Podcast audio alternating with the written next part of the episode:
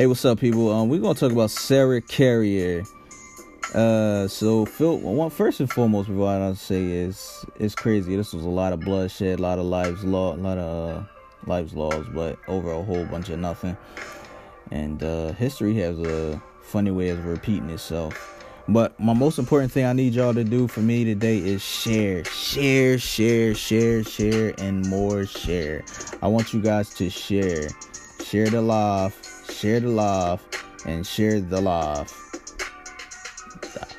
And share the love. That's what I need you guys to do. So we're gonna talk about it. Who is Sarah Carrier? As many as 25 people, mostly children, has been taken in refuge in the home of Sarah Carrier when, on the night of January 4th, armed white men surrounded the house in the belief that Jesse Hunter was hiding there. Shots were fired, ensuring confrontation. Sarah Carrier was shot in the head and dead, and her son Sylvester was also killed by a gun wound.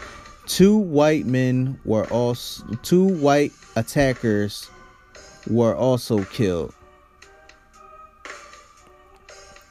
The gun battle and the standoff lasted overnight. In the end, in the end, when the door was broken down by the white attackers, the children inside the house escaped through the back and made it their way to safety through the woods where they hid. Shots were fired. Shots were fired, ensuring that it was confrontation. Sarah Carrier, Sarah Carrier was shot in the was shot in the head, was shot in the head, dead, and her son Sylvester was killed also by a gunshot wound. Two white attackers were killed also.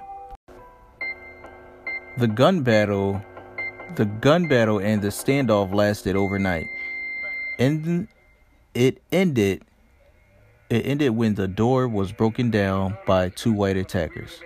The children inside the house escaped through the back door and made it they made their way to safe made their way to safety through the woods and where they hid.